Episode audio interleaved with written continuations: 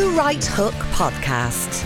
Make business sense on the road with the Mitsubishi Outlander Business, the two seater SUV with low BIK, 200 euro VRT, and a five year warranty. MitsubishiMotors.ie. Now, to start the show this evening, Donald Trump outscores Adolf Hitler on a test used to determine psychopathic traits. Oxford University research psychologist Dr. Kevin Dutton ranked the psychopathic traits of the US presidential hopeful and other historical figures using the standard psychometric tool, the Psychopathic Personality Inventory. Uh, Dr. Kevin Dutton from the University of Oxford is on the line now. Welcome to the programme, uh, Dr. Dutton. Good afternoon, Tara. First of all, how uh, is this psychometric tool developed? What kind of traits would you find on this psychopathic checklist?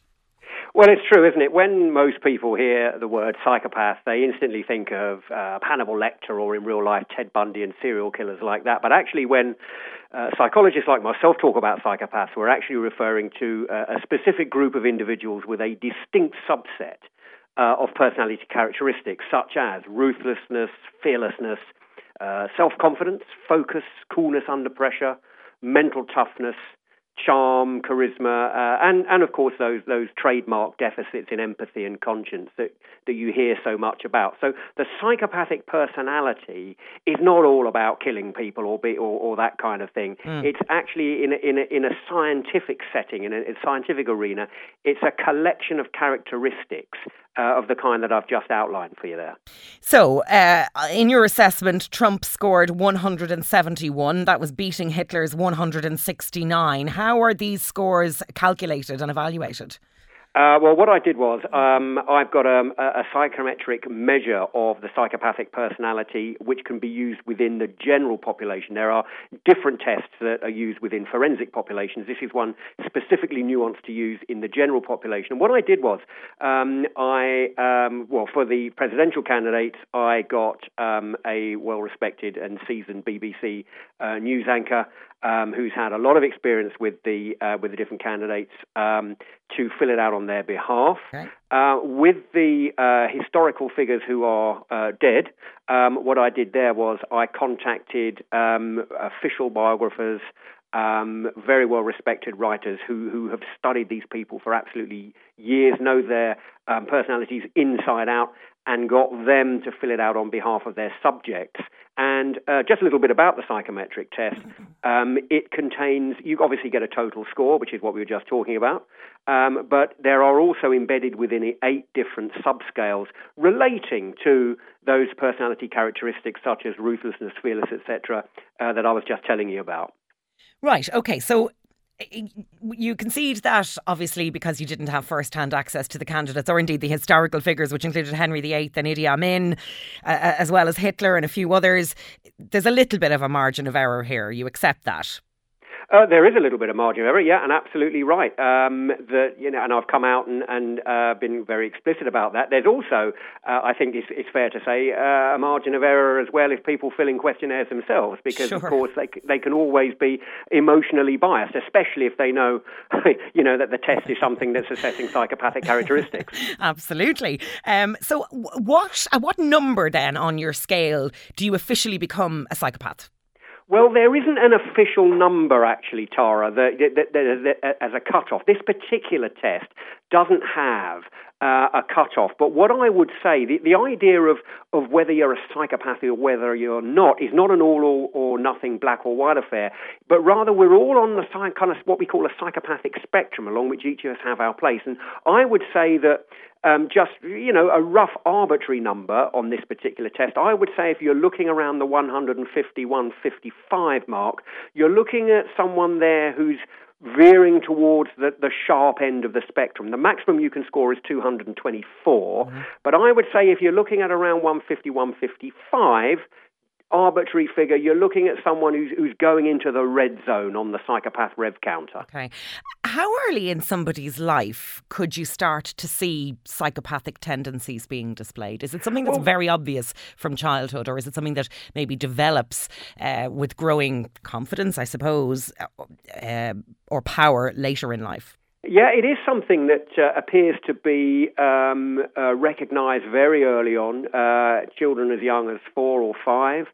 um, uh, di- um, display certain characteristics. I mean, all kids, don't get me wrong, all kids are on the naughty spectrum, but these particular kids, uh, which have co- uh, so called callous and unemotional traits, um, uh, do seem to stand apart from other kids who are just regularly naughty. So they they will um, they will torture animals, for instance. They will uh, be extremely manip- manipulative. They will be extremely bullying.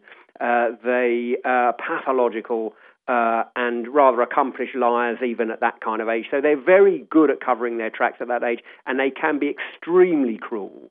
Um, uh, and so, yeah, those those kinds of differences do manifest themselves at a relatively early age, sometimes as early as four or five. Okay. Now, let's get back to uh, Donald Trump. Let's get back to Hitler, Saddam Hussein, as I said, Idi Amin, Henry VIII, uh, Hillary Clinton.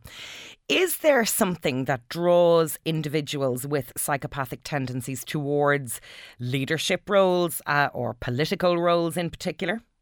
I think you're absolutely right, Tara. I mean, let's let's talk about the kind of skill set that you might need to to be a world leader. Okay, so uh, you're going to need to be able to make tough decisions, tough calls under quite a lot of pressure. You're going to need to face crises ranging from, uh, I don't know, rogue nation states to natural disasters, uh, as we've just seen in Italy, for instance. You might have to send the young men and women of your country uh, to war uh, in the certain knowledge that they're going to lose their lives. You're going to need brilliant self-presentation skills, the ability to, to, to feign empathy even if you don't feel it. I think it was Teddy Roosevelt who once said the most successful politician is he who says what the people are thinking most often and in the loudest voice.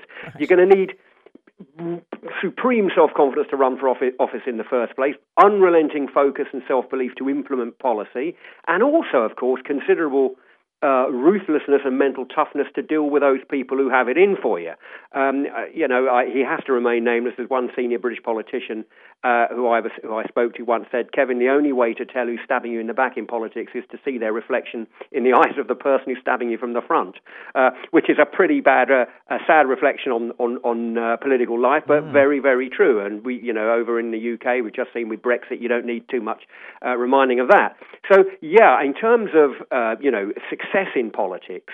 To be honest, Tara, I mean, all the headlines are screaming out at the moment Donald Trump higher than Hitler in, uh, in, in the psychopath stakes, and there are reasons for that. But actually, it's really no surprise that any top politician is going to be relatively high on the psychopathic spectrum because those traits, uh, those characteristics I've just outlined for you there, um, are not necessarily all a problem in itself. The problem starts to come when they are dialed up at the wrong levels in the wrong context. Mm. Um, so, Donald Trump, Hillary Clinton, both scoring pretty highly. In your assessment of um, their scores and their potential leadership abilities, if you were voting in November, who would probably be the, if I can put it this way, the least harmful psychopath to choose? Well, I wouldn't. I can see the, I can see my career at Oxford disappearing there, Tara, as you were asking that question. Um, I wouldn't say either of them. I wouldn't go so far as to say either of them are psychopaths, and I've never said that. Okay. What I would say is that both are high on the psychopathic spectrum for reasons which I said aren't, aren't much as a surprise. Yeah. Um, their highest traits, incidentally, are uh, both very, very persuasive. Um, Donald uh, and Hillary both scoring very high on social, what we call social influence and persuasion. Both also very high on what we call Machiavellian egocentricity uh, that kind of almost narcissistic egocentrism that you need to be the center of attention.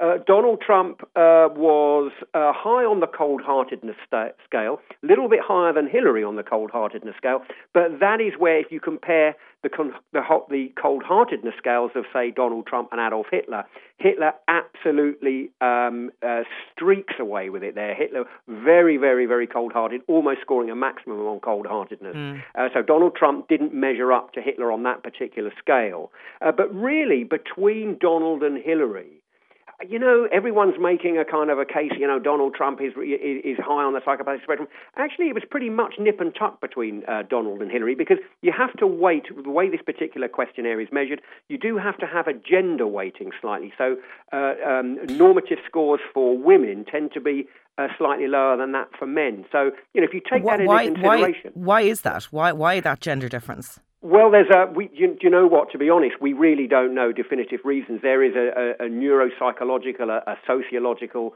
and also a, de- a developmental reason. Uh, women uh, or girls, rather, for instance, are uh, tend to brought up to be less aggressive, less competitive than boys. It's a general kind of uh, hormonal, trend, maybe trend you see. It could be yes, absolutely. There is a there is that's a neurobiological. It, there, you know there are evidence for for increased testosterone levels um, in aggressive psychopaths. So, so it's a conf- it's a conflation of things really. But the main point here, Tara, is if you actually take that sort of gender weighting into consideration, you know what? There's not much between Donald and Hillary. Both high on the spectrum, but it's exactly what you might expect in a U.S. presidential race or even a, a you know um, an election here in the UK. Uh, any sort of political dogfight. Of course, you know eh, psychopathic tendencies are not unique to uh, potential political wannabes. The general population, clearly, as you've outlined, have them too.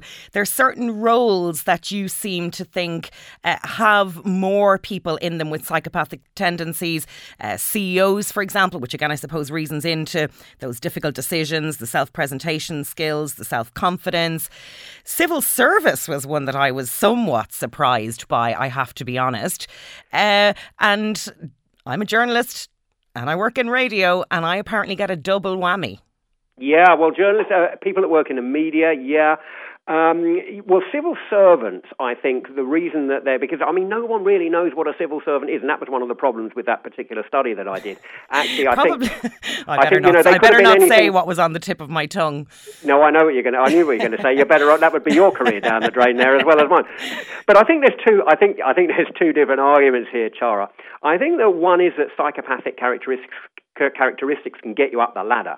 Uh, the other is that psychopathic characteristics can actually help you be good at your job. And the two don't always go together. I don't think it's going to come as too much as a surprise to, to your listeners that it's possible to lie and cheat and brag and manipulate your way up the ladder if you don't have the, the natural talent that your job requires. But what I think is much more interesting and may well come as a surprise is that if you do have the requisite skill set, then certain psychopathic characteristics can actually help you capitalize uh, on your natural ability in various professional arenas. I mean, let me give you an example. Imagine you've got the skill set to be a top surgeon, for instance, but the, you lack the ability to emotionally disengage from the person that you're operating on. It's possibly not going to work, is it? I've interviewed a great many surgeons who say, you know, as soon as you start um, uh, uh, you know, uh, identifying with the person that you're operating on as someone's son or daughter or, or wife or husband, you are walking an emotional tightrope that can cloud your decision making yes.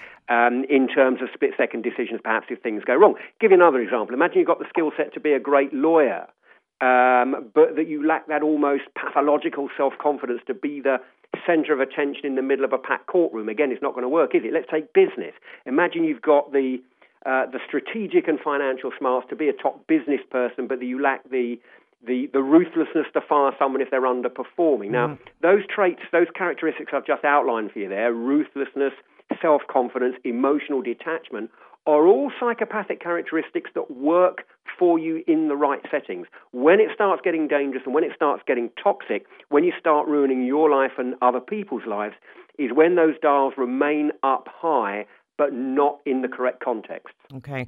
Uh, yeah, and just if I may, to finish off, uh, it, it, in the same way, the surgeon has to be dispassionate, I suppose, about who he's operating on the table.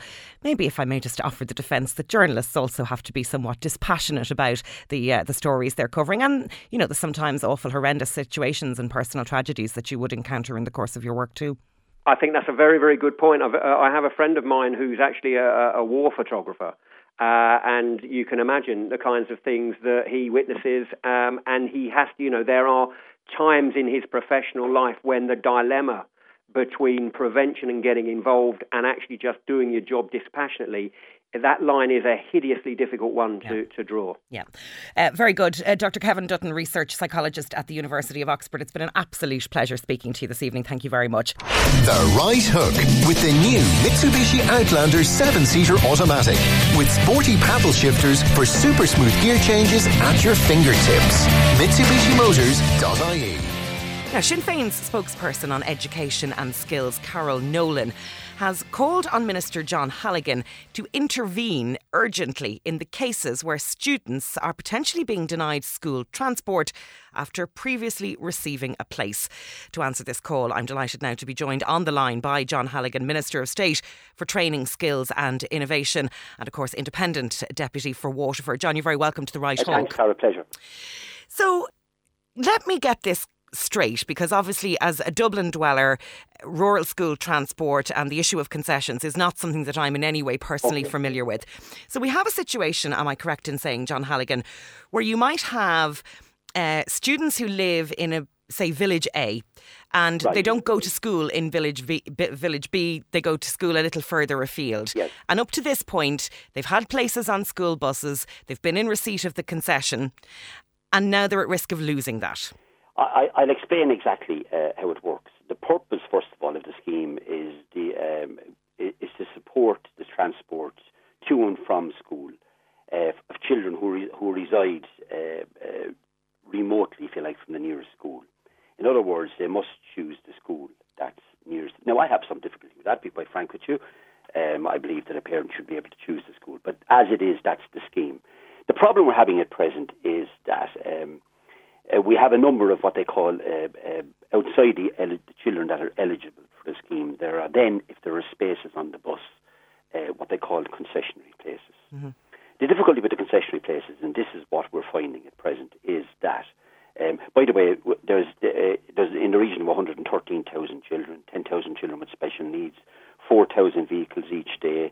Um, it, so it's a complicated and complex scheme and uh, uh, it, I think in the region of 170 million okay. a year it's costing to run the scheme.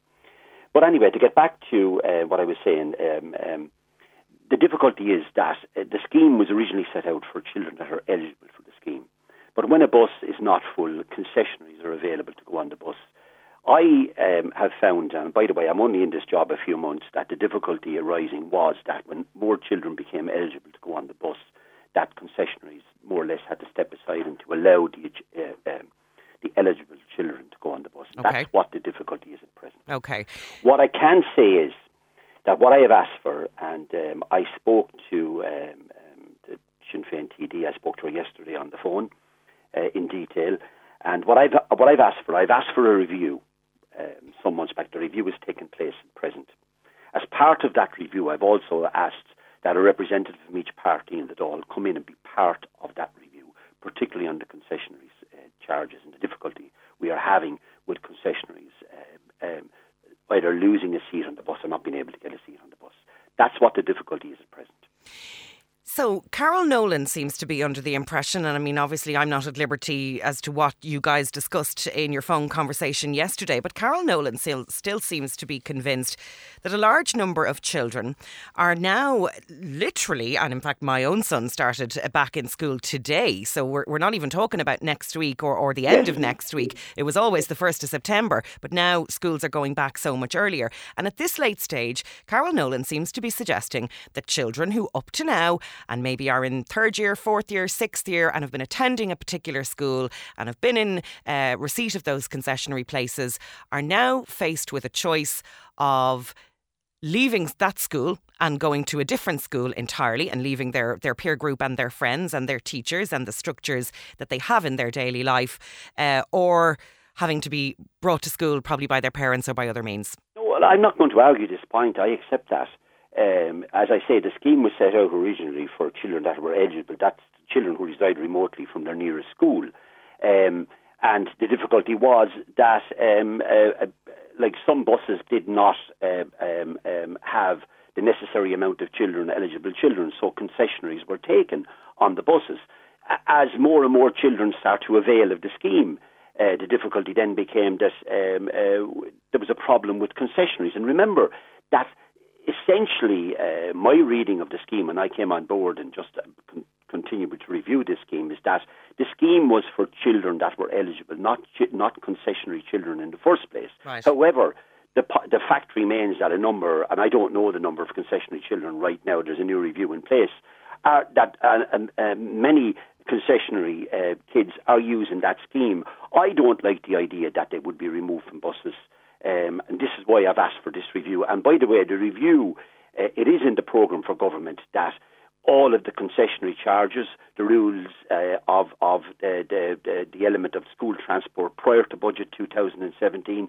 And what I've asked for, and it will be done, will be a, a review to review the criteria and guidelines for, for instance, the school, trans, school transport appeals board. So. Uh, uh, um, um, Carol will have a, an opportunity as a, a representative from Sinn Féin, Fianna Fáil, Fine Gael, uh, all members of the Dáil to be part of that review to see where we can go forward and how we can uh, deal uh, with the problems of children that may be losing their seats on buses. With all due respect, Minister John Halligan, and I appreciate you're new enough to the role and that, you know, you wanted to get answers, you wanted to have this review, but is the timing of this review not a bit Irish? To be having this process underway with the net result that literally in the days before people are due to go to school that they are under threat of losing their places on a bus, would it not have been better? And I appreciate ministers are criticised constantly for lack of action and not doing things uh, speedily enough, you know, and you, you certainly seem to be taking the bull by the horns in this regard. But would not in this instance have been a little bit better to have that review somewhat later in the year so that there was plenty of time for parents, for children, right. for the bus drivers, for everybody involved, all of those stakeholders who you've outlined, to have plenty of time to have their ducks in a row for next good, September? Good question, and I do my best to answer it. Uh, when I took the job on, as I say, a number of months ago, not too long ago, um, I began to realise that there was a problem uh, with the, um, uh, the, the, the, scheme for bringing children to school. No question about that. The problems were bus routes, uh, availability of buses, where buses could not use some routes. I actually brought in Bus Éireann to speak to Bus Éireann on that issue. Um, it is a very short period of time because I've only been in the job a number of months. In my opinion, in my opinion, um, and I know that this was a problem way back in the last number of years as being an opposition member of the Dáil. I think a review should have probably been carried out maybe a year ago. But I did initiate this review within one month of coming into uh, uh, uh, coming into the position that I'm in. I've been upfront and honest. I've answered anybody that sent me an email, and I can tell you I've had nearly a thousand emails from across the country. There is a serious problem. There is no question about that. Can I solve that problem on my own? My own, I can't.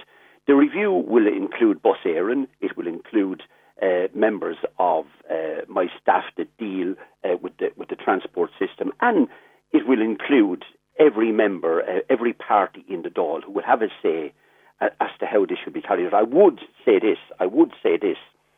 Um, the scheme was reduced uh, by the previous government, not the government that I'm a part of, but Fianna Fáil. Um, it was reduced in 2008 for us to add extra buses, and we have to be cognizant of this fact, that it will re- it, it is estimated that if we were to take all the concessionaries at present on board, we could be talking about substantial increase in funding. Um, I would prefer. I understand that kids need to go to school, but I would prefer that if there was funding available for education, that the funding would be made available in the classroom that we should concentrate on maybe the children that are eligible going to school, not excluding those that are on concessionaries. But if you could, I have to say to you again that uh, the scheme when it was set up was not set up for concessionary kids. It was set up for children that were eligible sure. for the scheme. But, but having said that, I am not happy that uh, kids that would have been on a bus last year may have to be taken off a bus next year. And that's the objective of this review that I've asked to be carried out. Right, Minister. But with due respect, you didn't actually answer my question, which was about the timing of this review. Would it not have been wiser to have this review a little later into the 2016 2017 academic year so that parents and all of those who are actually going to be on the sharp edge of this wedge would have had more time to get their heads around well, no, what to do. I'll tell you why, because we have a budget coming up shortly, and the, my, my, idea of having this re- review was to have the review before the budget so that if it required more money uh, to make this uh, a better scheme, and all schemes can be improved, that here was the opportunity to do it before the budget. So that um, uh, after the review, and we get a, when we get a consensus and we get practical suggestions from someone, uh, from from everyone that's part of this review, and maybe if it requires an extra extra funding, uh, that that funding may be available in the budget. So I think this is the appropriate time to have the review before the budget. Otherwise, if we leave this review later into the year, we will have missed the budget. where we may be able to get extra funding into the transport scheme for, for kids going to school. Okay, all right. Just, I appreciate that you you've stated on the record that you do firmly believe that parents have the right to send their children to schools that are maybe a little bit further away, and that they have that right to choose what they believe is the best eh, is the best school for for their child as I said, my son started secondary today. I spent so much time over the summer organising privately between other parents in that school a bus route because there isn't a, a state s- service in the area, and the school I've chosen is outside of the area where I live. Is it not, if parents want to have that choice, then, John Halligan, that they need to step up to the plate and actually organise the transport themselves in the same way that I and fellow parents of, of the school my child is going to have done? Well, the preferred option for me would be, and I suppose any member of government is going to say it, or any member of opposition would be that eh, if a child needs to get to A to B, wherever the school is, whether it's the, eh, eh, whether it's the nearest school or the school of the parent's choice, that if there is a difficulty with the family uh, in, in bringing the child to that school, the two parents may be working, they may not have a car, uh, there may be, uh, may be a difficult route, that the state should step in and do that. The problem there is that you're talking about an, ex- an astronomical amount of extra money to do that.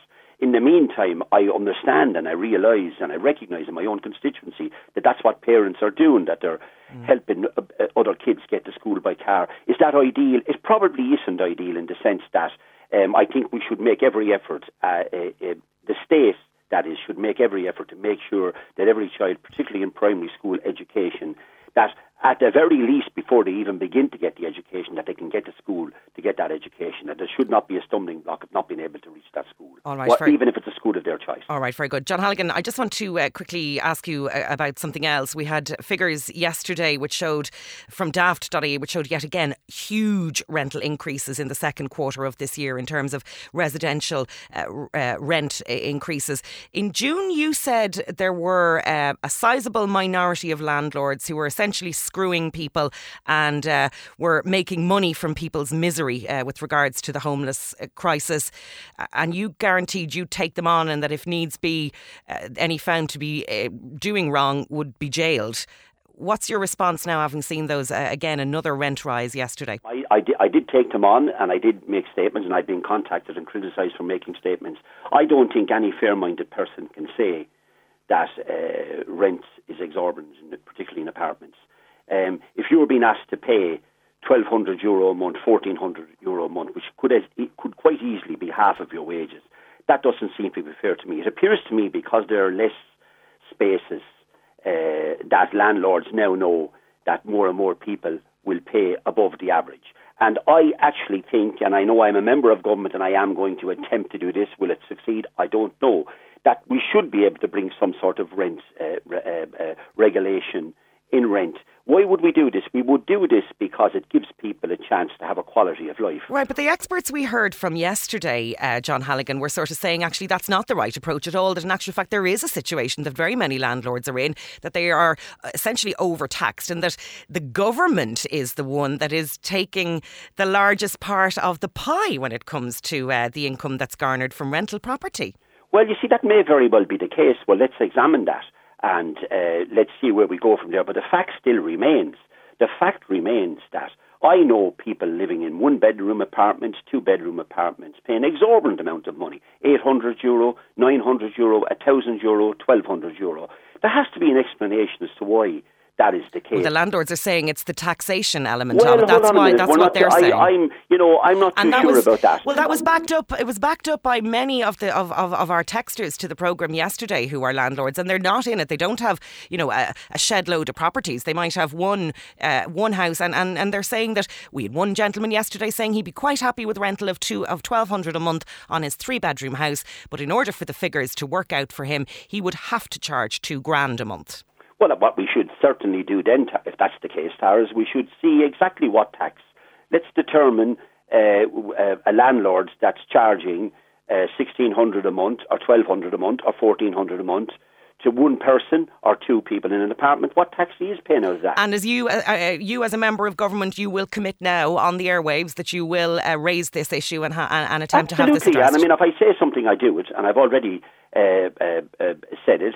Uh, first of all, I, as a TD, before I'm a minister, I deal with uh, one of the one of the, the, greatest problems we have in all of the offices I have in Waterford are people unable to get accommodation, uh, whether it be private accommodation, uh, local authority accommodation, or rented accommodation. And the amount of people that come into me and tell me that they're just not able to afford what has been asked for by the landlord. And by the way, um, you know that unless we do an assessment, and I suppose I, I am saying we, as being a member of this government, we certainly now have to start doing an assessment. I have to tell you, 40,000 rented properties were taken out of the rented uh, business in the last few years. So there are fewer and fewer rented properties. But we must do an assessment as to how many rented properties are available, the cost of renting these properties. Can we bring in some form of re- re- uh, regulation that would include reasonable tax to the landlord if it's the case that the landlord is paying too much tax because of uh, of owning a property that he's renting out to people. And I think all of this should be done um, coolly, calmly, and collectively. But the fact remains that we are excluding very, very many people from being able to uh, rent a property. When they can't rent a property, they can't, certainly can't buy uh, a property. If you if you're in a rented accommodation paying a thousand four hundred a month, the chances of you saving to buy a private house are negligible. Mm. Also, we have so many people on the local authority waiting list. So um, I think we need to get get together with landlords. We need to find out if what they're saying is accurate. I'm not doubting that they're, what they're saying is not accurate, but let's uh, uh, do an assessment of what rent they're charging and what areas they're charging the rent. How does it compare right across Europe? Um, uh, it is unacceptable to me that rent would go up 5%, 10%, 20%, and to blame that we're paying too much tax. But let's tease that one out and see if that's the case. All right, very good. Uh, John Halligan, just very finally, uh, Pat Hickey, we're expecting to hear from Rio uh, as to when he may be in front of a judge. Can I get your thoughts on the controversy? And indeed, there's been a lot of criticism of uh, of this review that has been announced by Minister Shane Ross last week. Well, I think, like in fairness to Shane, he was asked would there be a review, an independent review. There will be a review. I think it's it's it's it's it's deplorable and depressing uh, to think that um, we had athletes uh, in Rio where families are finding it difficult to get tickets. One question I probably would ask, um, and I don't know if Shane has asked this or anybody else. I mean, I think we should do an assessment as to how many tickets were made available, um, um, and let people account for the tickets that they gave out to see where the tickets went. I think that would be a good start. I think that's what I think that's what the authorities in Rio are actually getting to the bottom of. Well, whereas we're we talking we, about. We certainly should do it here. We should, uh, um, uh, whoever was given tickets um, from the Olympic Council, uh, we should find out how many tickets were given. Did they go to uh, everyone appropriately? Which they probably did. I'm not saying they didn't. making that quite clear. But would that not clear the air to know where the tickets went and did the people that needed tickets and should have gotten tickets to go to Rio uh, uh, get tickets? Apparently, that's not the case listen to some people on the airwaves on your own programs and other programs during the week where some people have to go to the Norwegian authorities yeah. to try and find tickets, which is outrageous. So where? Yeah, well, I mean, alleg- transparency in Ireland, John Halligan. You know, you have to put, and you know, we've got to be very aware of the fact that this wouldn't be coming. We wouldn't be talking about this at all if it hadn't been for the authorities in Brazil. Absolutely not, and you're 100 percent right. So I think that you know this review needs to be done quick uh, an independent review, but part of it should be, in my estimation, as an assessment as to how many tickets were allocated, where did the tickets go? Because if we are listening, and I know I'm restating what I said a few minutes ago, if we are listening to families who were saying they could not get tickets, why is that the case? And let's find out where the, how many tickets were allocated, where does the tickets go, and let everybody be accountable as to who they gave the tickets to. All right, very good. John Halligan, Minister of State for Training, Skills and Innovation. And of course, uh, as you say so yourself, your first job, independent TD for Waterford. Thanks very much for joining us on Thanks, The Right Hook. Take care. Bye bye. Bye bye. The Right Hook with the new Mitsubishi Outlander 7 seater automatic with sporty paddle shifters for super smooth gear changes at your fingertips. MitsubishiMotors.ie Now, from iPads and phones at the dinner table to arguments over what Netflix show is on in the background, mealtimes are becoming a tech minefield. Research published by Dolmio has revealed that technology has become a huge barrier to Irish family connection during mealtimes. And in a world where we're more connected than ever, it seems we're increasingly disconnected and distracted from those closest to us. John Sharry is the CEO of the Parents Plus charity. He's also a senior lecturer at the UCD School of Psychology working with Dolmio to advise parents concerned about so called tech disruption, particularly at the dinner table. This survey, John, two thirds of the parents who responded said that technology has a negative impact on dinner time. So, what is it that's causing this negative impact? Why is it so problematic? Well, I think I think the main issue for parents, like, and the research actually matches my own experience as a clinician working with families. Uh, when I run groups with parents, and, and I asked asked our number one concern, technology now comes up there, right up there. They're worried that their teenagers and children are on it too much. They're worried that it's they're they're like distracted by it. They're worried that it's just disrupting family life. So so parents are very concerned about it. Um, and and what interesting in the in the survey as well, the Dolmio survey, is that actually half of the parents say they didn't know they felt powerless to stop it. They almost felt like it was they were invaded and there's nothing they can do about it. But of course, there's lots they can do about it. There's lots you can do to to to, to change that situation.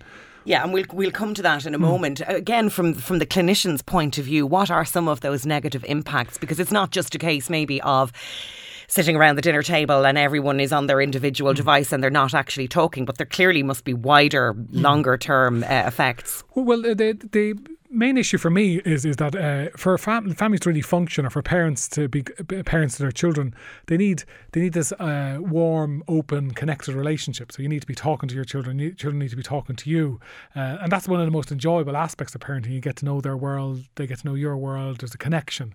Not only is it really enjoyable, it's also how you influence your children, how you bring them up, how you know when things are concerning them, when things are disrupt, uh, not doing going well in their life, so you can help them and support them. Now, what's happening in very very busy lives and everyone under pressure is these moments of connection are getting squeezed uh, between lots of different things. Uh, and technology is one of them. People are coming home busy from work, they're exhausted. So rather than talking to one another, they relax in front of the TV. Our teens are coming, there's stuff on their mind, they're stressed about school, so they go on the internet or talk, you know, inter- interact with their outside group, in our internet group, rather than with their parents. And mm. that's a worry. So, so what I'm very interested in preserving or encouraging families to preserve is, is having this connection time or quality conversational time between parents and children. One real opportunity to do that is meal times. That's the traditional way, isn't it? The, the old ancient way. Sitting down, people sit, they relax, they talk, they chat, they argue, but they're inter- interrelating one another.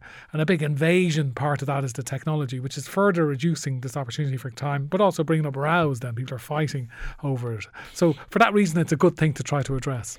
I mean, we, we would have had clearly a, a tradition of sitting around for family meal mm. times in this country. Maybe not as strong as it would be, and we'll still see it in France and in mm. Italy in particular, the two countries that come to mind.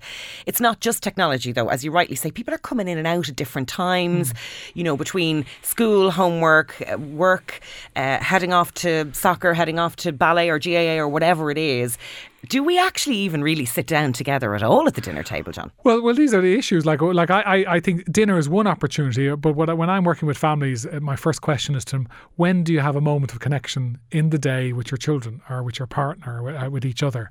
Uh, you might get a grunt from the back seat of the car occasionally. Might, but you might get a grunt. And a lot of people say the car is one of those times. In fact, uh, it might be a grunt. But I asked them when do you get the most enjoyable time, and it could be walking to school, going to school in the car. It could be a chat at bedtime. Uh, it could be the meal time, as we're talking about today. But what I say to parents, you need to preserve those. They, they are the most important things in your parenting. Is you're right in busy lives, people pressure schedules. You are like ships in the night, but actually, that's not good enough. Like if we want to be real families that are supportive, connected, and helping children and parents, you need to ring fence those times and make them a bit more. Um, and one way you can do that is through routine and ritual. That's the best way to do it is have a routine of when you connect, which is mealtime as one, or bedtime, or a chat. And if you get routine going, it's far easier because everybody knows this is what happens. Do you know what I mean? Uh, so good routines is often the key. Yeah, I, I, technology addiction though it's not just a problem clearly at meal times or even you know in the sitting room. Yeah. I think even in my own my own family I don't know the last time that the telly was actually turned on because they're all on their individual devices and they have headphones on. Now, I mean, I have rules around it. They have to be in a public space. They have to be Hmm. downstairs, not up in their rooms or whatever, because that's uh, what I'm hearing from experts is, is, is partly the way you should do it. But technology addiction, though, in itself, Hmm. I mean, we've done items on this program in the last few days where we've spoken about um, disconnection when it comes to socialising and social lives. We've done uh, how it is harming, according to studies uh, and anecdotal evidence, how it's um, harming people's sex lives. Uh, you know, it's it's it's all becoming a bit Blade Runner, isn't it?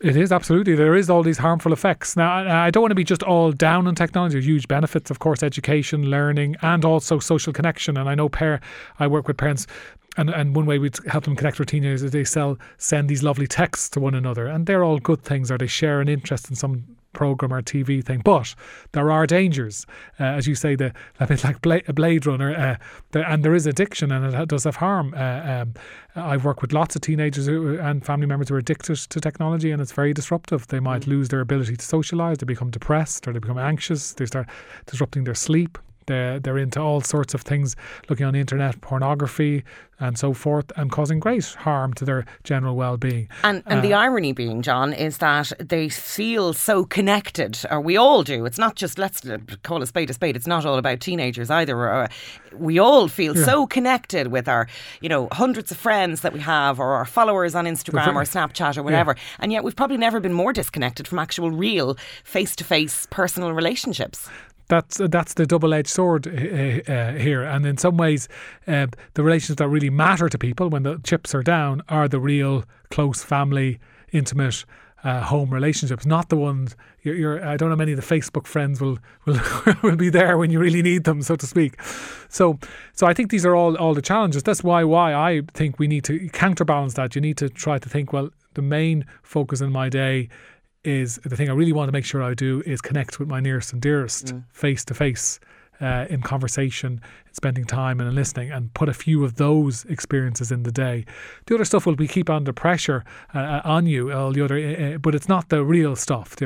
And you, you highlighted this is for a couple adults, adults and parents. Yeah, exactly and I wanted to ask about that because Yeah. I'm I'm a, a great believer in that old saying "monkey see, monkey do." Hmm. Is it a case that uh, quite often parents are guilty of roaring and shouting at the kids, or Hmm. you know, giving them lectures, for want of a better word, about their use of technology, whether it be in at the dinner table or elsewhere, and yet they're kind of guilty of it themselves. And I know I am. I'm holding my hand up there. And it's it's usually 50-50 uh, uh, between parents and- and children follow their parents. So it's really parents have to take a leadership and show uh, like and that can be a really helpful way of engaging in a conversation with your children about this or teen. Listen, I find it a bit hard myself to give up the the laptop because it's so engaging and put it down for dinner, but I'm going to give it a go. Will you help me? Let's make a deal together that we make mealtime precious together. And, and children like that approach. They don't like to be older children, in particular, don't like to be barked at or made to feel that they're somehow mad for doing this. But actually, we're both we're, we're both trying to do this for the sake of our family. Is is, is the way to is the way to go. Is it realistic, though, and bearing in mind what we've just discussed about, you know, b- busy, hectic lives and, and social lives and school lives and work lives, is it realistic that you would be looking to sit down for dinner every day? I mean, would is once or twice a week even sufficient to try and have that time? Yeah, families are very uh, families are very different, uh, and what works in one family is is is uh, works for it, works differently in another. So like uh, it's not the mealtime the be all and end all. It is nice for uh, pe- people can start like to aim for one family night. That's a nice one to aim for just to start. And I know for some families who introduce that and it makes an enormous difference for when they've older children and everybody really prioritises Thursday night or is when they come together. They take a rota and who cooks. They have a family game. They have a chat. They watch something together after or something. You know, so it, it's seen as a big deal and that endures as a ritual. And at least they've preserved that. Is there really time for that, though? Well, you see, you see, you have to think. you have to make the effort. You have to and make, the, effort. Like, like it, this is all about values. Like, like uh, the most biggest tragedy in life for me working with people is like they're very busy, busy, busy, and all this pressures. And then when you sit the chips down, are you doing really what you really want and what's most important to you? And they aren't. Yeah. When I ask them and get, let- put them in a calm room with a bit of space, what's really important? What really matters? What would you like? What would give you the most satisfaction that you've done today? They really said that I answered that. They really say I wish I'd answered more emails. I wish I'd been more on Snapchat. They usually say I wish I talked a bit more to my child. I wish I'd spent listened to my husband or, or, or my partner. I wish I'd spent some time cuddling, listening to my partner, and so forth. Uh, they they prioritise. I wish I'd gone for that walk with my daughter around the block, and we just a little chat about the day. They're the things they say matter most. So it's it's it's just a, we disconnect with what matters most to us. What about uh, technology and, and even TVs in bedrooms?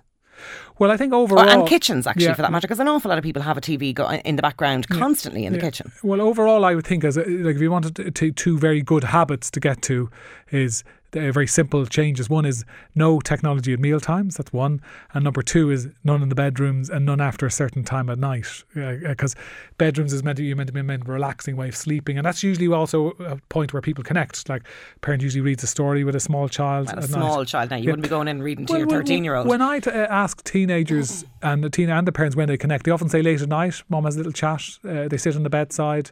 They come in, have a chat. Uh, like uh, the the teen might, not, uh, you know, uh, uh, but that's a time when this happens. So uh, that's when partners hopefully have a time to connect in the traditional way at night time together. So, uh, but it's not it's not over when they're both on the laptop like, and so forth. So, True. so so they're good. They're good habit ritual rules. Is um, no technology at night, not at meal and not at meal times. If you get that, that you'd be making a lot of progress. Are we sometimes a little soft? Are parents sometimes a little soft in terms? I mean, you mentioned rituals and routine. Yeah. Do we sometimes forget that maybe we need to have rules there too? Yeah, no, no, I agree. Rules uh, uh, are, are absolutely important, but rules and routines are sort of the same thing. Just uh, routines makes it a habitual rule. Uh, uh, so, so they're the same things. But what I'm getting at is, is sometimes do we have a reluctance to actually Enforce. them. enforce them and call them out and go, actually, do you know what? You're not allowed technology at the at the breakfast table or the dinner table or wherever it is, in the back of the car, wherever. Absolutely. So you call out the rule. Now, and, and I help parents with strategies to enforce that because a lot of people back off from the rule because they get resistance or conflict uh, and they can't handle it. Uh, so I'd say you, you persist gently with the rule. Remember what we agreed about no technology at the dinner and you just enforce it. If the teenager or the child objects or gets abusive, then you say, if you don't agree, put it away now, you'll lose it tomorrow. So you follow through with very gentle because that, that's consequences. one of the sorry to interrupt you, but that's one of the one of the what I found most uh, interesting aspects of this um, of this survey was that almost half of the Irish families who responded felt like they'd no way of stopping this use of technology at the tables. Yeah, that's very, from my point of view, that's very worrying. uh, That in way, and in ways it makes me want to to say that there's loads of very simple things you can do to uh, change this by having a rule, setting first getting agreement, having a rule, gently following through, having consequences, and insisting. And what happens when you do that and keep the rule and routine, follow through with the teenager, you feel great as a parent. You feel, my God, I've done it. The teen feels great, actually, that that dad and mum have actually stood up to them and been consistent. They very much respect that. They mightn't think, they mightn't give you a hug. They mightn't hug and say, that that's amazing, but they think, fair, you know, he, he knows what he's doing. Once you don't do it aggressively in an undermining way, what happens is parents usually snap. They usually say, get those technology, you, what, you sell, what the hell, you lazy. They, they do that and then they undermine themselves uh, and their authority rather than this gentle, persistent, but uh, holding the team to account of, with agreement they've made for their benefit, that type of uh, persistent authority, parent with a, with a degree of authority, that's very inspiring to teenagers and they respect that. Okay, I'll take your word for that. I only have a, a a young teenager at this point in time. So far, he's he's he's playing the ball well. Um, in terms of the amount of time that children and even look ourselves. In terms of the amount of time that they should or shouldn't be spending on devices, what, what would be your guidelines and advice there? Well, I, I'm I'm quite reluctant to give very absolute guidelines on this because each each uh, child is different, each family is different, and it really depends on what they're doing on the technology. Like sometimes people are using the laptop for homework, that's fine. Some people are using it for an educational program that they share with their parent. For example, you might watch a bit of TV, a TV program like uh, that you love, uh, one of the soaps or uh, uh, X Factor, and it becomes a source of chat and connection between you and your son or you and your daughter. That's a good use of technology. There's nothing wrong with that one. Do, do, do you know what I mean? But that's different than two hours by themselves uh, on on Snapchat. Do, do, do, do you know what I mean? So, Yeah. so I think you have to understand what technology is for, but certainly limit it uh, when they're little, as little as possible, when they're uh, preschoolers, as, uh, uh, uh, and when they're primary school children, a certain amount uh, a day or just an amount at the weekend uh, is fine. And then with teenagers, you want them to self regulate around a, a, small amount a day and let them choo- uh, choose when they do that. But of course, you make those times dependent on good behaviour. Uh, if they are disruptive or, or if they get aggressive when they have to come off the technology, I always say, well, um, you only get the privilege of technology if you put it away in a happy, jolly way. If you otherwise, you lose it tomorrow. okay. Well, my three children are in big trouble when I get home tonight. John Sharry, CEO of Parents Plus Charity, and also senior lecturer at the UCD School of Psychology. The Right Hook with the new Mitsubishi Outlander seven-seater automatic with sporty paddle shifters for super smooth gear changes at your fingertips. MitsubishiMotors.ie. Now, by now, many students have accepted their first round of CAO offers and are readying themselves for the first year of college ahead. Of course, going to college means they're going to encounter a range of expenses that they wouldn't have had to deal with otherwise, uh, and that may prove a little overwhelming to say the least, particularly for first time students. I'm joined on the line now by Gráinne McGuinness, who's the personal finance correspondent with the Irish Examiner, uh, to talk about some of the essential and sometimes maybe obvious that don't seem very obvious tips that can actually help students survive the year ahead of them. Uh, firstly, is being a student particularly expensive? Or is it just that they're not maybe very savvy with money? Or is it a combination of both? Well, I mean, I think it is very expensive to be, to be fair to students. Um, certainly, if for a student living away from home, I think it's been calculated that uh, the cost of the of the average college year now is about um, somewhere between 10 and 12,000, about 11,000. So if you consider a student who's working full time and either not in work or only working part time, then you know it certainly is costly. But that said, you know the students' union um, will tell us that every year they see students run into difficulty that could have been avoided you know, by, by being sensible and, and, and being managing the money from the start. So it's a mixture of the both problems to arise. And that 10 to 12k average figure that you've given me, Gráinne, mm-hmm. I'm presuming that includes things like rent, feeding yourself, utility bills, exactly. transport. Uh, and how much of that do we know is actually covered by the students themselves, or is it mum and dad forking, uh, forking out? Oh, I'd say for an awful lot of, of undergraduates, they're they're definitely relying on their parents, oh, and in some cases for the grant. But even the grant, the the best grant you can get, say the most you can get, and that's if you're living more than 45 miles away from the college and you're getting a 100% grant, you'll get a 3,000 euro student contribution charge, which I've included in that 11,000, and you'll get another 3,000 towards your living expenses. Right. Now that so there's there's still definitely a shortfall, and in the vast majority of, of cases, it's either the parents are making it up or students are taking out loans more and more as well. So I mean, if if, if a student, whether it's coming from the grant, the parents, or from themselves going into debt for it they really just do need to, to manage it as carefully as they can. Now, combination of grandparents, uh, debt. What about working? Well, I mean, the advice is you, the advice always is to students is not to work any more than they absolutely have to, because obviously, if you're a full time student, then your primary commitment should be to to your course. But at the same time, as we know, like a full time student hours in college aren't that onerous. It might be 20, 25 hours a week. It could be less for some courses. Mm. So, you know, certainly to, to work part time and alleviate some of that cost would be helpful if they can. But finding a job is, is a problem too, where you've got a lot of students, you'll have a lot of people looking for the same type of job, same type of hours. Yeah, that's true, I suppose. And the hours, of course, and the hours of availability have to be factored in, as, of course, does the social aspect of it too, which is, you know, it is a huge part of social life, or of student life, rather, and it's an important one too. Um, Talk to me though about what you believe are the most important things from a financial point of view that students should know before they are heading off to college. Well, I suppose the absolute uh, most important thing I think is that is for students and their parents to have a very good idea of one what it's going to cost and two how much money the students have access to. So as I said, it could be a combination of several different. You know, the the student could have hopes of getting a part time job. They could be getting the grant. Their parents could be giving them an allowance but they really need to put it together. So, in total, from everything, this X is what I'm going to have to spend. So, a basic budgeting plan, and the first rule of that obviously is, is, is, know what your income is, what you have exactly. to play with. Exactly, what you have to play with, what you have to survive on from now until the end of last, uh, until the end of next May. That's the most basic. Then out of that, you have to take the absolute non-negotiables. So how much you're going to have to spend on rent, how much are the bills going to work out at, how much you're going to have to spend on travel.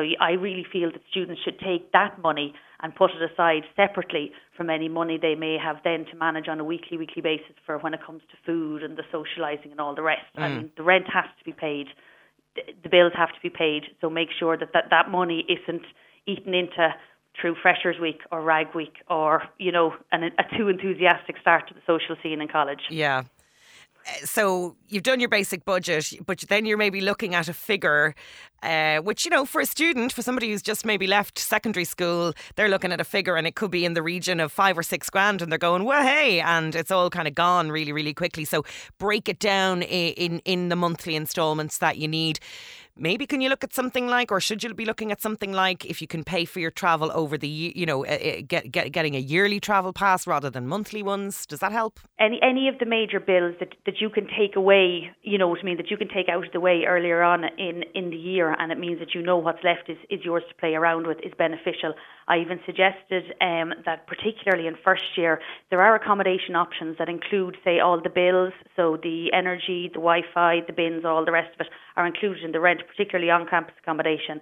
And I think that's one option that maybe, particularly in first year, parents and students could consider because often for, for people living away from home the first time, they're prepared for okay, the rent is X amount, but they're not prepared for the fact that every second month an energy bill is coming through, that the Wi-Fi has to be paid, the bin charges. They're just not used to that kind of drip drip of money. Mm. So you know maybe in first year, if if all of that could be in one figure, that would be a help.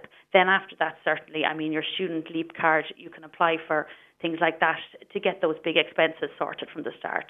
Sure. Another thing that strikes me, Gráinne, is if you've got people who are essentially moving out of home for the first time, they're kind of used to having their laundry done, maybe, and their food cooked for them, and certainly the area of food and feeding themselves. And of course, I don't mean to, to generalise and tar every student with the same brush, but they'd be quite fond of the Chinese and the pizza, whereas in actual fact, they could be saving an awful lot of money if they did their shopping and cooked their own food from scratch. Yeah, yeah, there is. There's no doubt, and I, I mean, we can't really, you can't really blame 17-year-olds if they're coming from home where there's always been a fully stocked fridge and there's always been a meal on the table, you know, in the evening, which there has in many cases they can't be they can't be expected to be used to managing with everything different anything different. So it does come as a shock, and we we see it every year. And I can completely understand. I can remember my own college days, certainly in the first couple of weeks, where there's a chipper on every corner and lots of so it's so easy to fall into the rut of going for takeaways, even going to the the student restaurants where there's what seems to you to be fairly cheap food, mm. but even cheap food is much more expensive than what you will cook for yourself. Mm. So what I would suggest is, you know, parents and students now in the next couple of weeks you know, drill them into the routine of, you know, on a Sunday night or even every second Sunday night, you know, once a fortnight, go and do your big shop, get all the basics, have a full fridge so there's no excuse to call for the chipper on the way home from college and just get in the habit. Learn half a dozen simple, inexpensive recipes. I mean, your stir fries and spaghetti bolognese and that kind of thing, good and just omelette. get into the room of yeah, exactly. It doesn't, you know, it doesn't have to be a, a full roast dinner from the start. But, but simple, quick recipes that they can cook themselves, and there's really no excuse for a 17 or 18 year old not being able to manage any of them. And one thing I would always suggest is also suggest is either be it with um, your housemates or friends that you have from secondary school that are going to the same college as you, maybe start cooking together you know, everyone take a turn. I'm cooking tonight. You're cooking tomorrow night. You know, because cooking for one can be it's it's more boring. You're less inclined to make an effort to yep. cook a full dinner, and it is also more expensive. Yeah. So if if there's a group of four of you and each of you takes a turn at doing a full dinner one night a week, the other three you get your dinner put up in front of you. Yeah, I know. I remember my brother moved to Germany at around about that age, and he was living on his own for the first time. I think for the first two years he lived on a pot of stew that he made every Monday, and then just dug into every day for the rest of the week. I want to ask you, Gráinne, about student loans because you mentioned, you know, part of the funding uh, that many students rely on is is loans. How cost effective are they, or otherwise? Well, I mean, there there are reduced rates for students, and actually, what we've seen this year is that the the, re, the reduced rate loans are actually only for students rather than for parents, whereas previously in the past, certainly AIB and Bank of Ireland would have had loan products aimed at specifically at parents. So if you didn't want your child to have to take on the debt in, in their name, you could specify that this loan was for the purposes of education and you could um, you, you could take on the debt yourself. Whereas now, if a parent wants to do it, it's just at the standard personal rate. Whereas there are reduced rates there for students. But I mean, the students will still have to get a guarantor, obviously, in, in virtually every case. Yeah. Um, So student loans, as I said, they're maybe I think about two to three percent cheaper than the standard personal rate. So you're talking less than ten percent, but there is, you know, there is still a significant cost to them. Absolutely, then, and it and it adds to the to the monthly outlay as well in, in terms of exactly, repaying them as well. Exactly. You see a lot, and not just at this time of the year. You know, throughout the the college year, you see a lot of uh, student deals and special offers for students. Are, are they actually um, attractive, or do they sometimes oversell and underdeliver? I think, to be honest, I think student offers generally are good, and I definitely would recommend students to go out and take advantage of as many discounts as they can because you know once you start working and that that lovely student card is gone, you know a lot of them will disappear. And what a lot of um, businesses are doing is they are making rates attractive purely in order to get students in, in order to have them for life. I yeah. mean, the banks um, the long-term student loans, the full loans, talking about the loans that you'll be taking for your um, your student contribution charge and for living expenses aren't that much cheaper. But the banks will have deals on the actual student current accounts. So whether that's a student credit card that uh, you don't have to have any income to, to apply for, or AIB Ooh. and Bank of and Ulster Bank both have interest-free overdrafts you know, there are things there that you can take advantage of, but be careful of them. Don't yeah. don't be taking on debt just for the sake of it. Yeah, uh, particularly that's that credit card sounds. Oh, I, I I wouldn't want that in the hand of my you know eighteen or nineteen year old. I don't think, let alone a seventeen year old. Finally, Gráinne, any advice if a student does find themselves getting into financial difficulty? They maybe haven't done their budgeting or they haven't done it properly, and they just have no money. What where do they go to there apart from the bank of mum and dad? Apart from the Bank of Mum and Dad, there is a student assistance fund assistance fund that is that is available to help students that get into temporary difficulties and I would definitely advise any student to turn to them if, if they are in difficulty. Now the assistance fund isn't to get you into college, so you have to have registered and paid your student contribution charge. It's not to cover those costs. That's that's the grant. But if along the way you find yourself struggling, you can you can apply through each individual college has their own application form but you can apply for help and it can be for, for a very broad range of things. It can be it can be if you fall behind in the rent, it can be if, if you need travel costs, if you need help with covering your books. Also if something unexpected happens through the year, you know, if, if a student is in an accident or if there's a family bereavement or some other emergency, even a medical emergency, the Student Assistance Fund can help in the in these situations. And what I would suggest uh, students do is go to their local students' union, and they'll be talked there through the application process. All right, very good. Uh, Gráinne McGuinness, personal finance correspondent with the Irish Examiner. Thanks for talking us through uh, the wrongs and rights and wheres and why fors of uh, student financial life. Thanks very much.